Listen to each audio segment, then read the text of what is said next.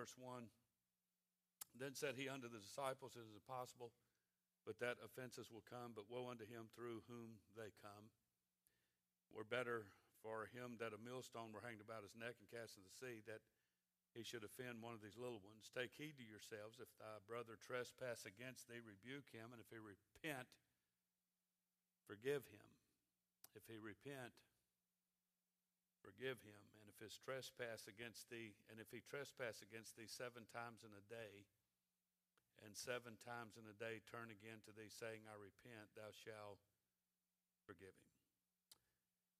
In our very first lesson of this series, I identified to you two groups of people, two major categories of people who are offended. Number one, there are those who have been genuinely mistreated. I hope everybody will lend me your ear tonight. The first category are those who have been genuinely mistreated. And then there are those that think they have been mistreated, but actually were not. In this lesson tonight, I want to address the first category those people who have been genuinely mistreated by someone. I want to begin this series lesson tonight with a question. And this question will be offensive. So I need you to listen very carefully. If you have been genuinely mistreated by someone, do you have the right to be offended by it?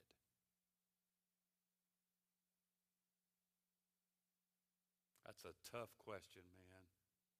Because I know there's people here tonight that have been treated very badly. Bad, bad, bad. I don't know that anybody here tonight that has been physically just been beaten down by somebody. Physically.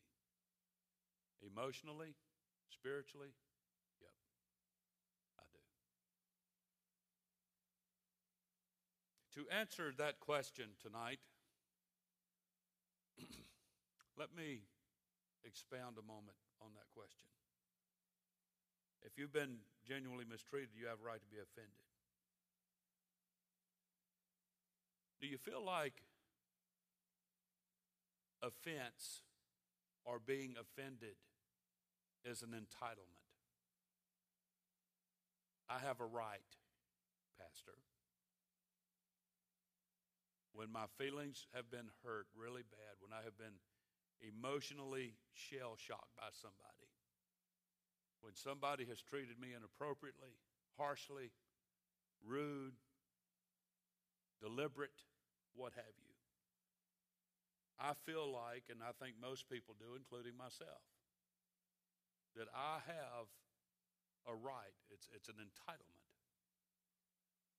to, to spend some space of time angry, hurting, pouting, grudge toting, feeling vindictive, etc.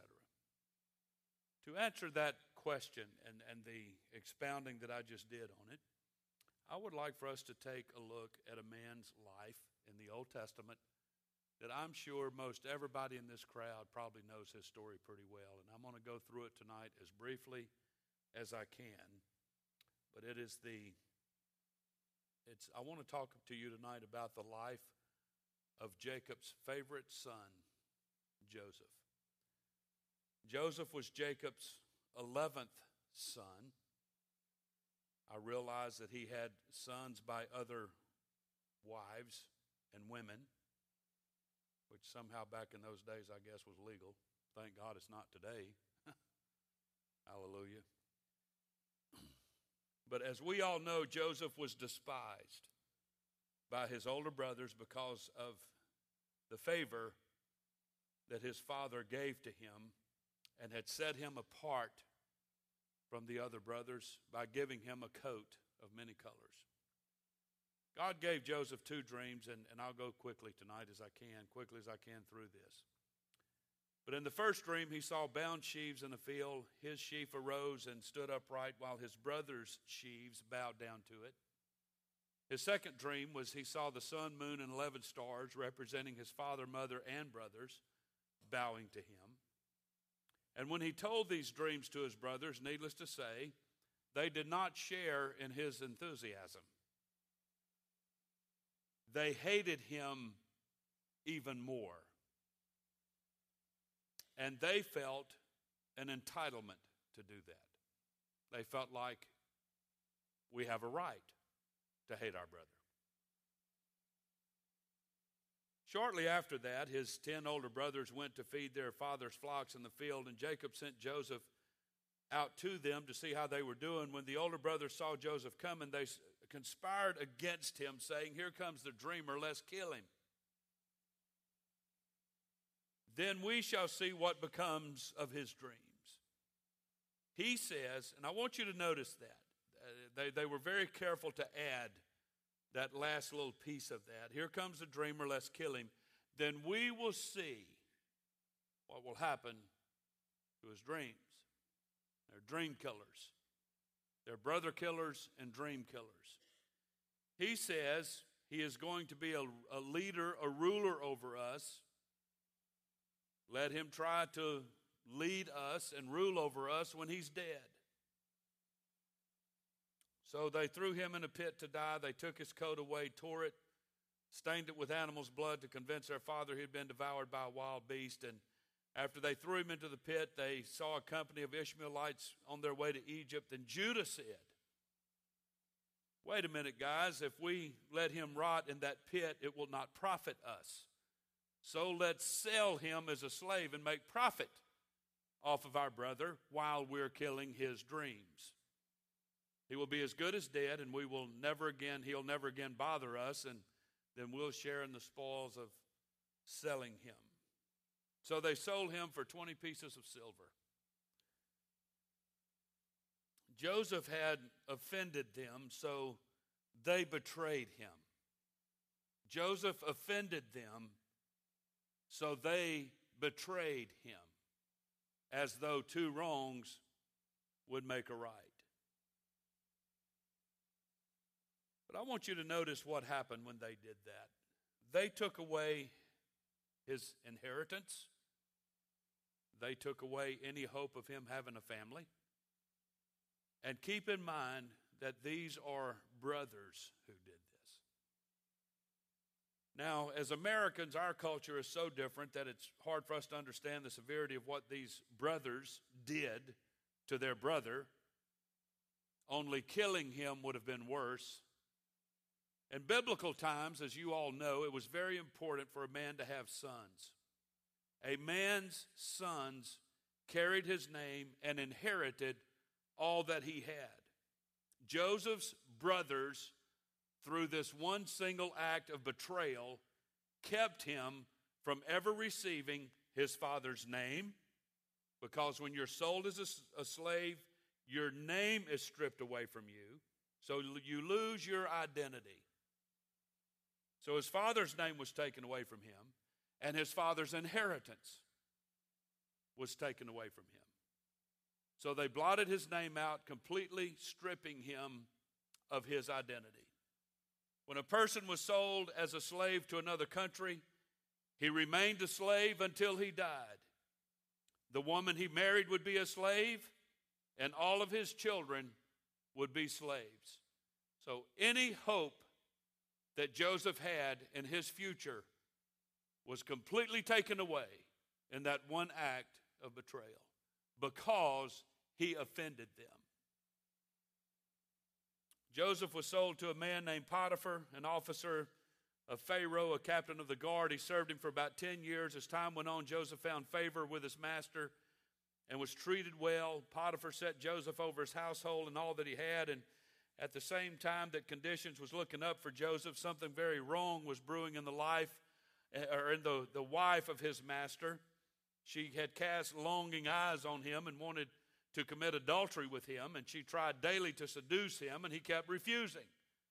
So one day she was alone with him in the house and cornered him and insisted that he lie with her.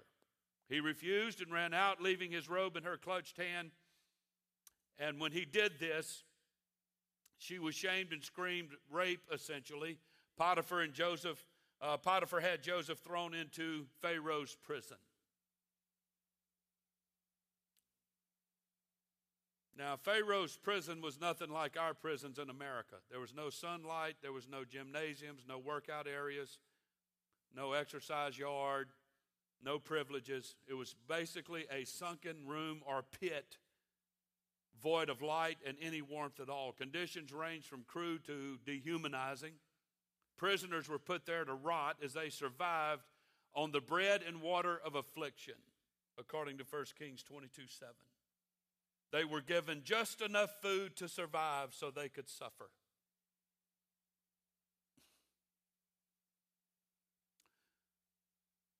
So let's try to hear Joseph's thoughts in that damp darkness of a dungeon.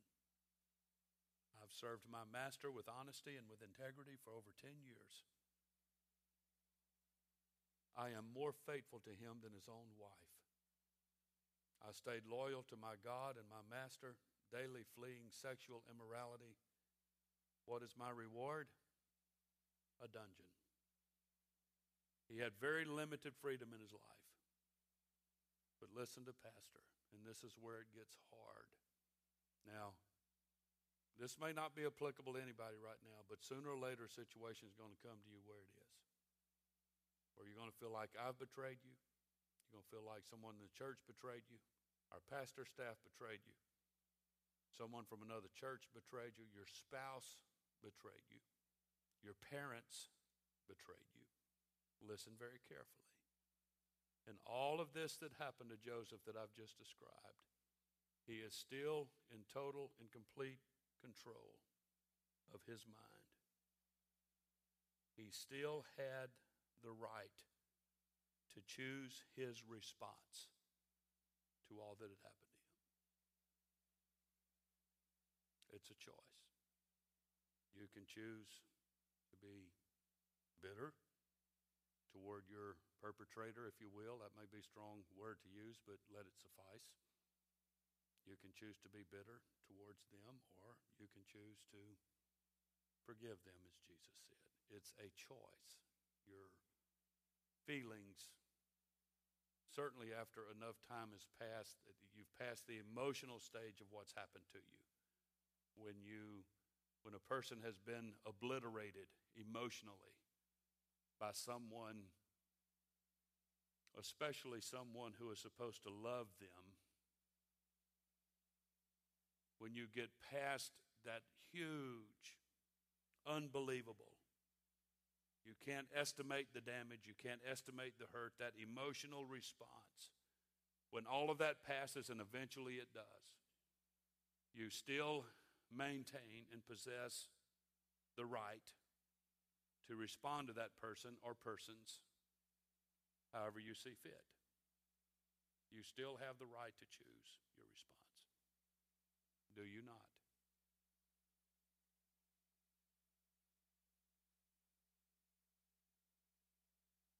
So let me go back to my question. When you have been offended by someone or betrayed by someone, do you have the right to be offended?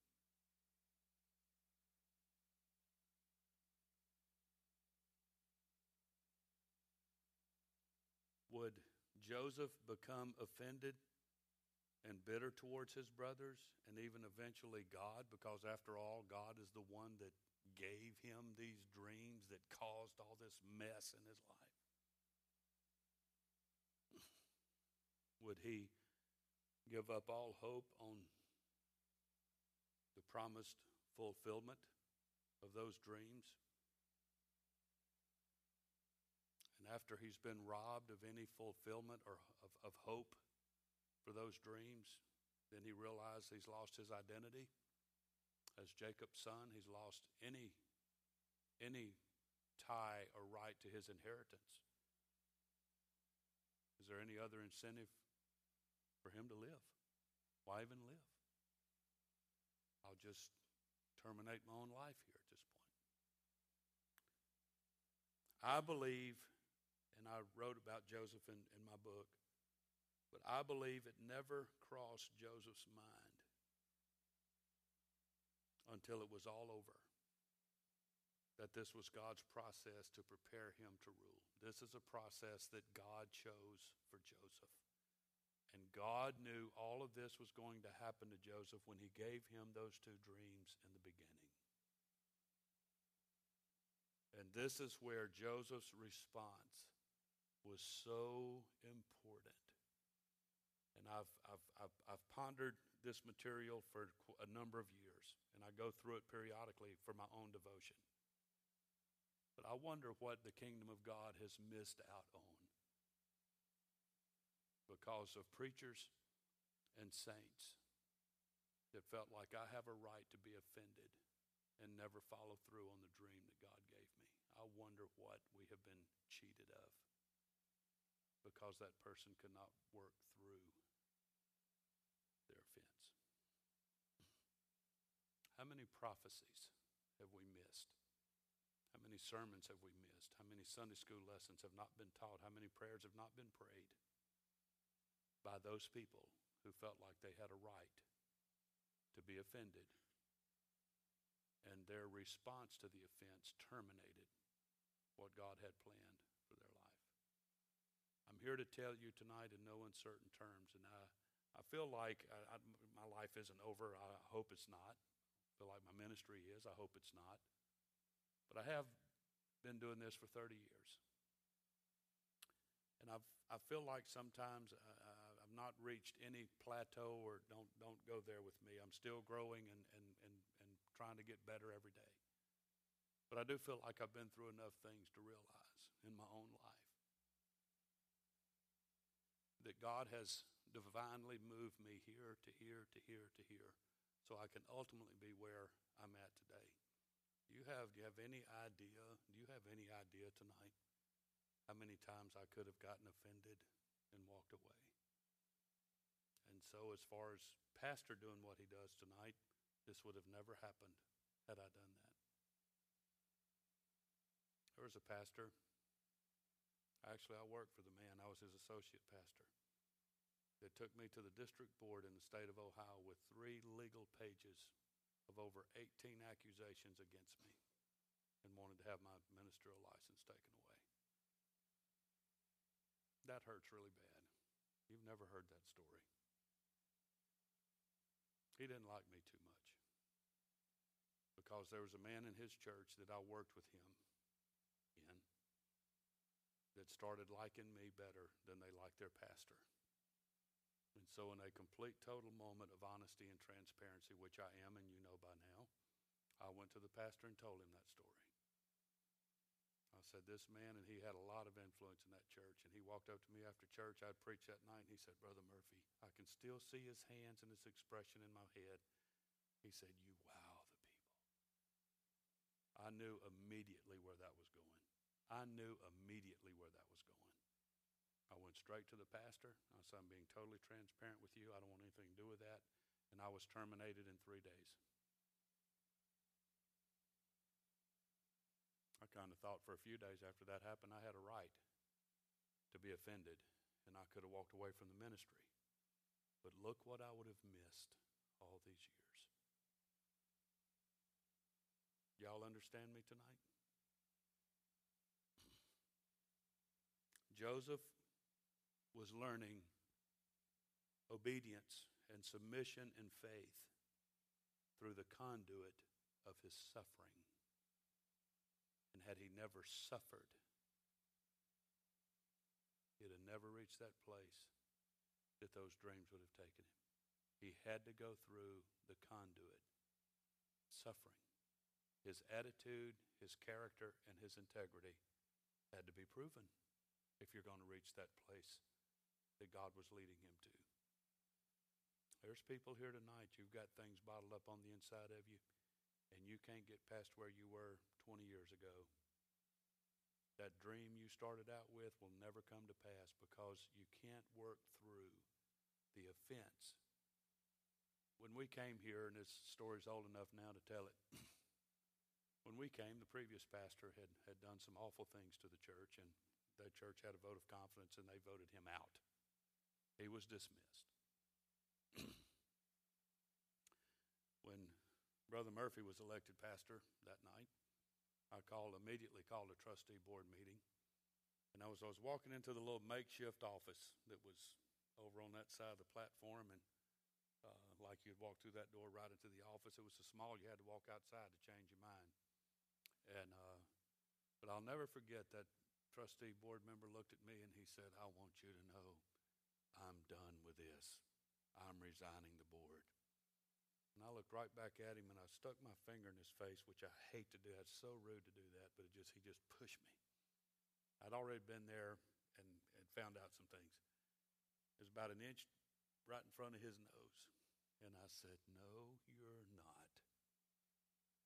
I didn't do this, and you ain't sticking me with it. Me and you is going to ride this out till it's done. You're not resigning until there was a certain threshold that I had to cross. And I said, when we cross that threshold, then you can. We crossed that threshold in about three months. We had a trustee board meeting at my house. I went through all of the business that we had to talk about with the trustee board. And then I looked at this man and I said, Brother so and so has an announcement he needs to make tonight. I'll never forget it. He looked at me and he laughed, and his laugh was something like this. He just goes. And his face never changed expression. He didn't smile or anything. He just he laughed. It just was noise. There's no smile or anything. He said, I think I'll stay on the board a while if y'all have me. See, if he had walked away when he wanted to, because he had been offended, he'd have missed out on several years of tremendous church growth and blessing and restoration and healing and all of that. Does anybody feel what I'm saying here tonight? Shake your head up and down, it'll make me okay.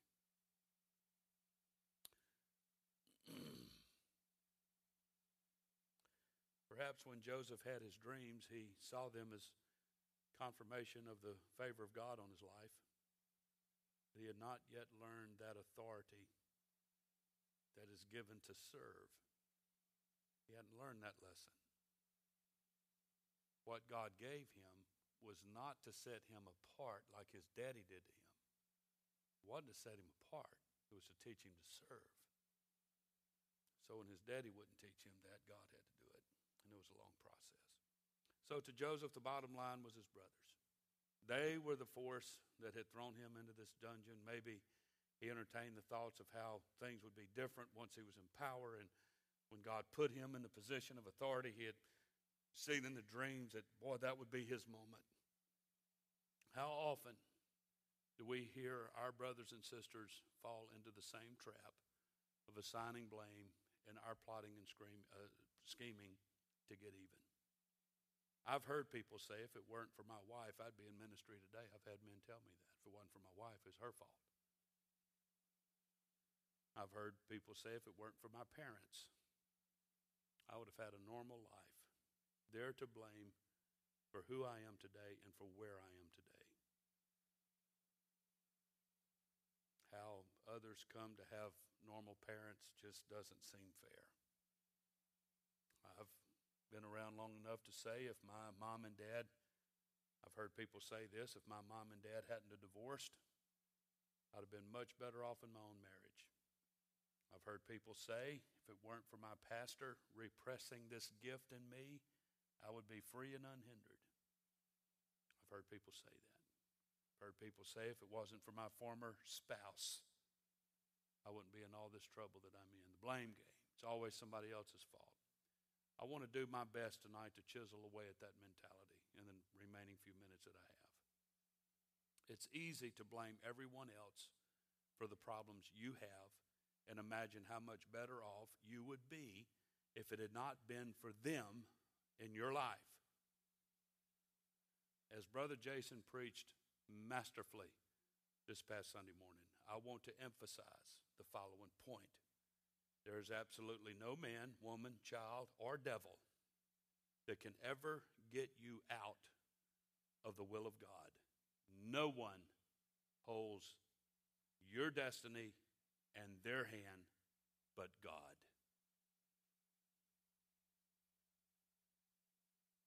You're sitting here tonight and you've played the blame game and said, if it wasn't for this and it wasn't for that and all of that kind of stuff, then my life would be remarkably different and I'd just be a rip snorting the kingdom. I want to say tonight, and we all know people that have been have had had their back against the wall when it comes to circumstances. I want to be very careful here tonight, but I, there, there's there's very difficult marital situations represented here tonight. There's physical abuse represented here tonight. There's sexual abuse represented here tonight. There's emotional abuse represented here tonight. The list goes on and on and on. But I still say, greater is He that's in me.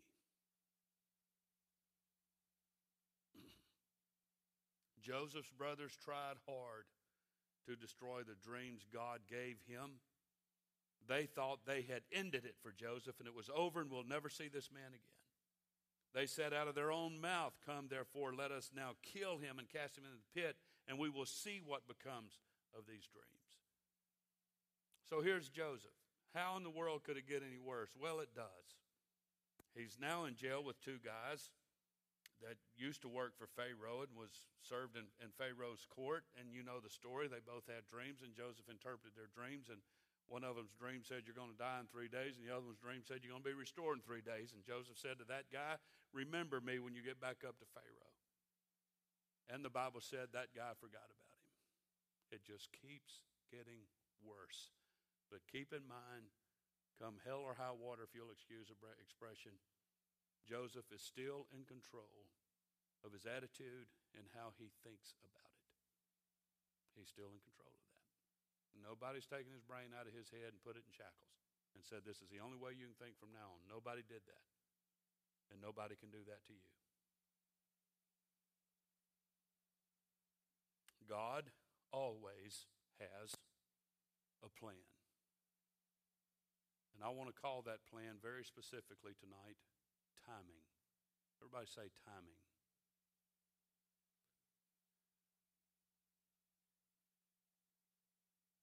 Want you to understand tonight, and I, I, want to I want to talk to your spirit. Those of you that can get your head around what I'm about to say, some can, maybe some can't, but you try to get your head around what I'm fixing to say. When you walk into this building, you walk into the prayer meeting, you walk into the worship service, and you say, God, I'm going to let you have your way in my life today. You've given God a parameter. You understand that? It's like telling your child that when we go to the funeral home, you have to sit right here in this chair for two hours and stare at that casket until mama's ready to leave or daddy's ready to leave. But if you take them on a picnic and they go to the park, you can tell that child that you can go and just have a ball and do whatever you want to do. But you don't mean that. You don't mean it. You don't mean that once they get out of the car that they can go run out in the middle of the street that you just pulled up in, pulled up on. You understand that? It doesn't mean that if a man comes walking through the park with a trained, vicious attack dog, that your child can go pet that dog. When you say, son, daughter, you can go out there and have a good time. You hope they understand that there's some good common sense parameters or some things that you can't do. You can't go up to the next little kid in the park and just bust him in the mouth. There's some parameters. When we walk in and tell God, you can have your way in my life, we're praying with a parameter. We don't mean to, but we do. What we're telling God is that we have all of these traditional values in our head that we've had for the past 40 years and God, you can have your way in my life, but if you want me to run the aisles, I'm going to have to draw the line right there. If you want me to jump up and down, I'm going to have to draw the line right there. If you want me to stand and testify, I'm going to have to draw the line right there. So you really don't mean that you can, God, you can have your way in my life. What you mean is that, God, you can have your way in my life based on preset parameters that you and I have discussed for the past 30 years. That's what that means. Y'all with me? What if God took you at your word and said, you know what? And I heard this story a number of years ago about a person came to church, starched clothes. I mean, starched, you could hardly bend his arm. Pants with starch and all that kind of stuff. And just, you know, didn't want to wrinkle his clothes and didn't fasten his seatbelt on the way to church because it'd wrinkle his shirt and shoes was polished and all that kind of stuff. And, and he made an agreement with God. I'll go and I'll let you into my heart, but it's going to be on my terms. Well, he went up to the altar and invited God into his heart, and God just started rolling him like a 55 gallon drum from one wall to the other one and just bouncing him back and forth. The story I remember hearing about that, it went on for over an hour. When he got done, he looked like he just stepped out of a clothes dryer. Hair messed up, pouring sweat, tears and snot all over his face, and what have you. So when you say, God, have your way in my life, have your way in my marriage, have your way with me as a parent, have your way with me as a child of God. Do you really mean that you're giving God a blank sheet of paper, or are you giving God some parameters that He should by now understand?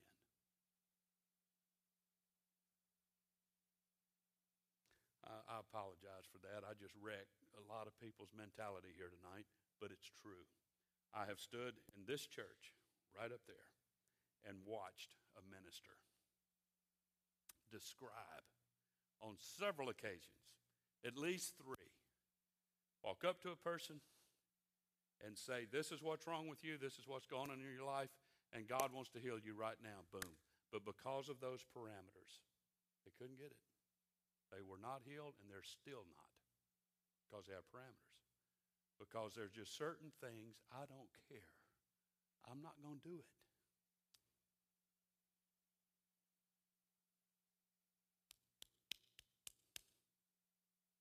Y'all on board? That's what I love about new converts. And that's why typically they have so many miracles happen in their life, is because they don't have all these parameters set with God yet. We haven't taught them how to do that yet. They just have raw faith. It's like a child standing in a windowsill and jumping to their parent. I just believe you're going to catch me, so here I come. I'm jumping. They don't have time to learn all these parameters. God has a plan for everybody in this building. He has a plan for your life. And there's people here tonight that have given up on that plan because of circumstances.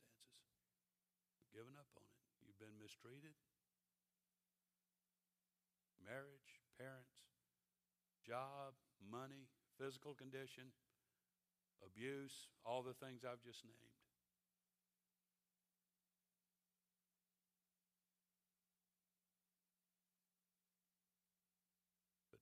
Those things derail God's plan for our life unless we let it. Y'all understand that? Joseph had every reason in the world.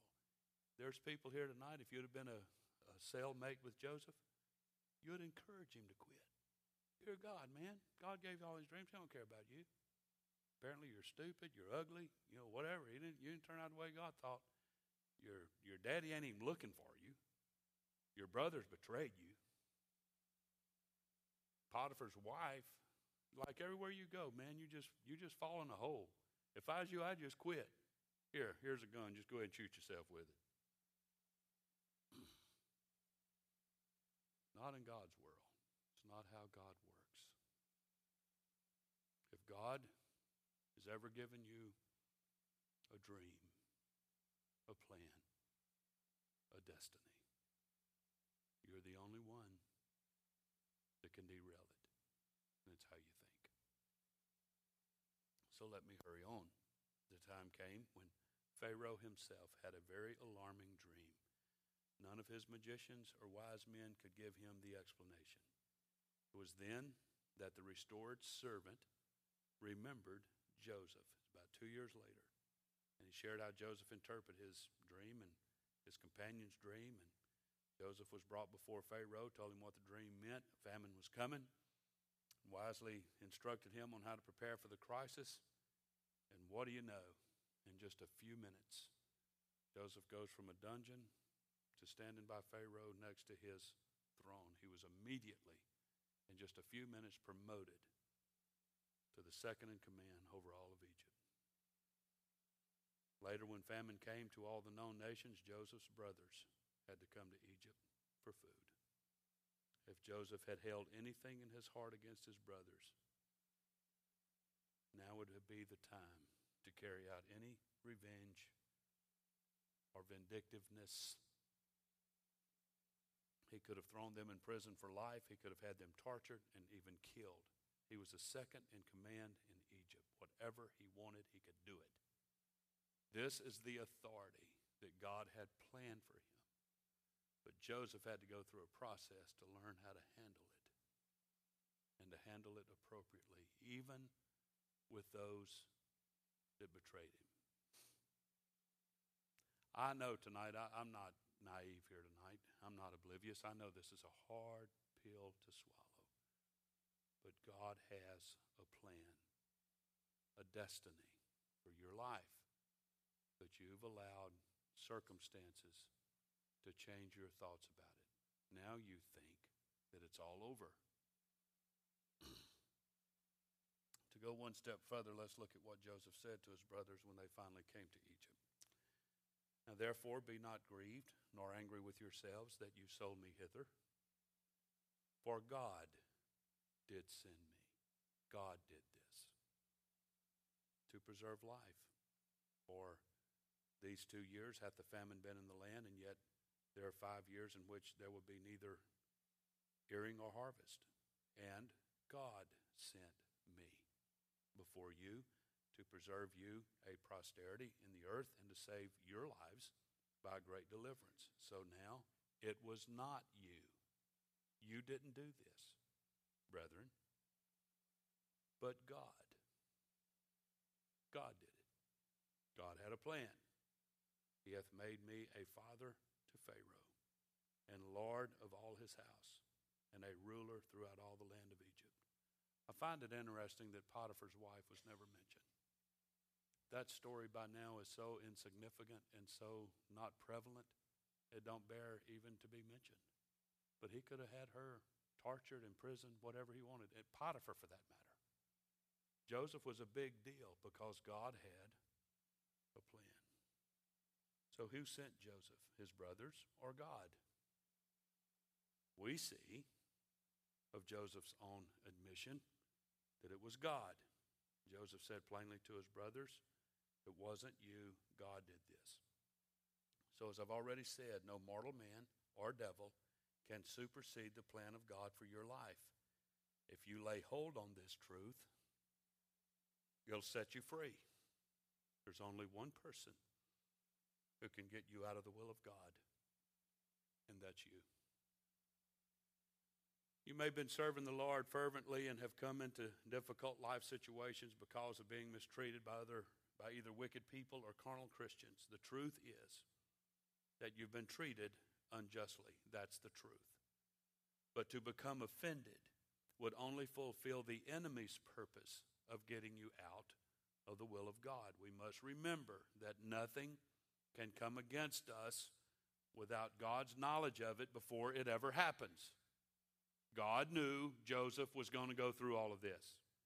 1 Corinthians 10 13, neither hath there hath been no temptation taken you, but such as is common to man. But God is faithful, and he will not suffer you or allow you to be tempted above what you are able, but will with the temptation also make a way to escape, that you may be able to bear it.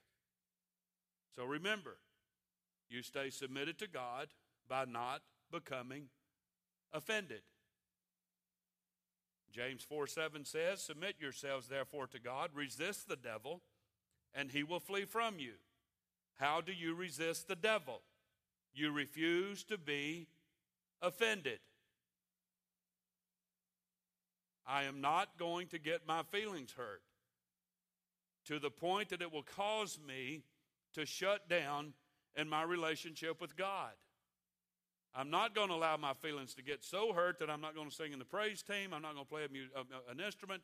I'm not going to be an usher. I'm not going to be a greeter. I'm not going to be a Sunday school teacher. I'm not, because if I do, I'm playing right into what the devil wants me to do. So the way I resist the devil in my life is to refuse to be offended. The psalmist said, Blessed are they that love thy law, and nothing shall offend them. That's how you resist the devil. You do not become offended. So let me ask you the question again Do you have the right to be offended? I hope now the answer makes sense. If you say yes, that's what the devil wants you to say. And he's going to do everything he can to make sure you get offended. You'll play right into his hands. He loves it. And he'll laugh. Look at that fool. Man, I made this, you know, this, and all of this happened. And look at them now. They don't even go to church anymore because they've been offended. Think about it. What do you accomplish when you quit the plan of God in your life, the will of God in your life, because you've been offended? What is accomplished? Who are you getting even with? God? Think about it. So the next time I hurt your feelings so bad you can't stand it, I can't believe Pastor did that. He crushed me. He hurt my feelings so bad. And then Brother Merrill came right along behind him. It's like just they just agreed. They had this plan that pastor's going to offend me, then he's going to come do it, and then Brother Dave's going to do it, and then right down the line here they all come, and one person in church offends me right after the other, and then I go home and my spouse hurts my feelings, and I call up my kids and then they hurt my feelings, and I go to work and I get my feelings hurt there, so I'm just going to quit everything. I'm going to quit. I'm going to throw the towel in and quit. What do you accomplish? Who wins?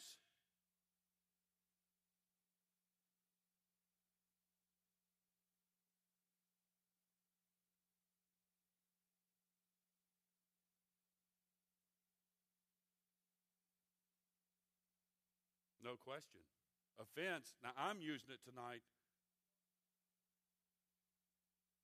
Mm-hmm. Yeah, yeah, yeah. Now, I'm using it tonight on a pretty much a church level. You know, if, a, if I offend someone, or and I have, and forgive me. uh, we've all been offended by somebody. We've been the offender. We have offended people on occasion. But this can apply anywhere. It can apply in marriage. It can apply in parenting. It can apply on the job. The devil, that's, that's why I'm teaching this material. It's one of the greatest tools that he uses, especially on Christian people. He knows you're not going to be tempted by a cigarette. He knows you're not going to be tempted by adultery, hopefully. He knows you're not going to be tempted by alcohol, hopefully. He knows you're not going to be tempted uh, by gambling boats and all of that, hopefully, and the lottery and all that kind of stuff. So, what can he use to really sidetrack you and derail you? Is your friends or family offending you so that you quit. That's the point. And he'll use anything. The devil don't care. He has nothing to lose. He knows what his destiny is and he can't repent of it. He don't care. He don't care about you and your family. He don't care about your ministry. He don't care about your job, your car, your home, your marriage. He don't care about nothing. He don't care about anything. All he wants to do is destroy you. In the in the church world, the greatest, the greatest tool that he uses summarily across the board is people who are offended. How many people do we know tonight that will not step foot in a church anywhere? There's people tonight that won't step in certain churches anywhere because they've been offended. So, what does that do to God's plan in their life? How far can they go with it? The beauty of Joseph, and, and I, I wrote about it in my book, I believe God called the man to have the living daylights beat out of him everywhere he went, by everybody he encountered, and comes out smelling like a rose to prove the point that when you're not offended, God can take you places you can't even dream about. And He'll take you there in a way that you never thought possible. Why do I have to work this stupid job? And why do I be married to this person? And why do I have all these ignorant kids and all that? That may be God's way, man, of taking you to the other side. It may be the very things that saves you. And I'm in scripture on that. Read about Paul's life. So, the best way to resist the devil is if he tempts you with a bud light and the person of the opposite sex, and God knows in our society now the person of the same sex. If he tempts you in any way or whatever, he knows probably he's wasting his time. But if he can get to you by that person sitting next to you that's supposed to be a Christian, oh, they're supposed to love God. They're supposed to love everybody. You know, they're, they're not supposed to do. These people are way up here. You know, if it was a sinner guy, an old drunkard down here, I could take it. But this guy up here, man, he's a person of respect and person of character and person of integrity. They just don't offend anybody ever. The devil sees that. He's not stupid. He's tracked mankind for 6,000 years. He knows how you think. You're not new to the devil. Your personality's not new. Your habits aren't new. There's been a million people just like you that's lived before you. He's had good practice, man. And if he can get to you through someone else, he'll do it. So the way you resist him is by saying, No, I'm not going to be offended. Pastor offended me. I'm going, I'm going to be in church the next service. So and so offended me last Sunday. I'm the first person I'm going to shake their hand and hug their neck and tell them I love them anyway. Try it and see how big of a person it makes you into. You don't crawl to that person. Square your shoulders, put your chin there. Hey, brother, how are you, man? Glad to see you.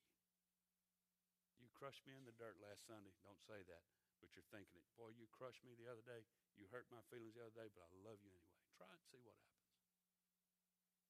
You'll turn around and walk away going, huh, I handle that. What do you think about that now? devil? Well, Jesus said offenses would come because he knew that would be a tool that the devil would use against you. I'm not done with this material. Uh, I've made an executive decision to will not have church next Wednesday night in light of the Miracle Crusade. To just give you an extra night at home to get things done so you can come out Friday night to the Miracle Crusade, hopefully. And uh, but I'm not done with this material. We're going we're to keep on it. I want everybody to get you get your head around it. People are going to offend you in every facet of life, and the devil waits for your response. When you keep on going and you plow through, God can do a whole lot with that, and the devil don't know what to do. So when you get your feelings hurt, pray through it. Approach the person, get it worked out and uh, keep moving forward. Everybody on board? Board? Everybody's on board? Okay, all right. I'm done. They've been out in the lobby for 10, 15 minutes. I'll teach them for dismissing early. Uh, so, God bless you. Thank you for your time, your patience, your attention. Appreciate it deeply. God bless you. You're dismissed tonight.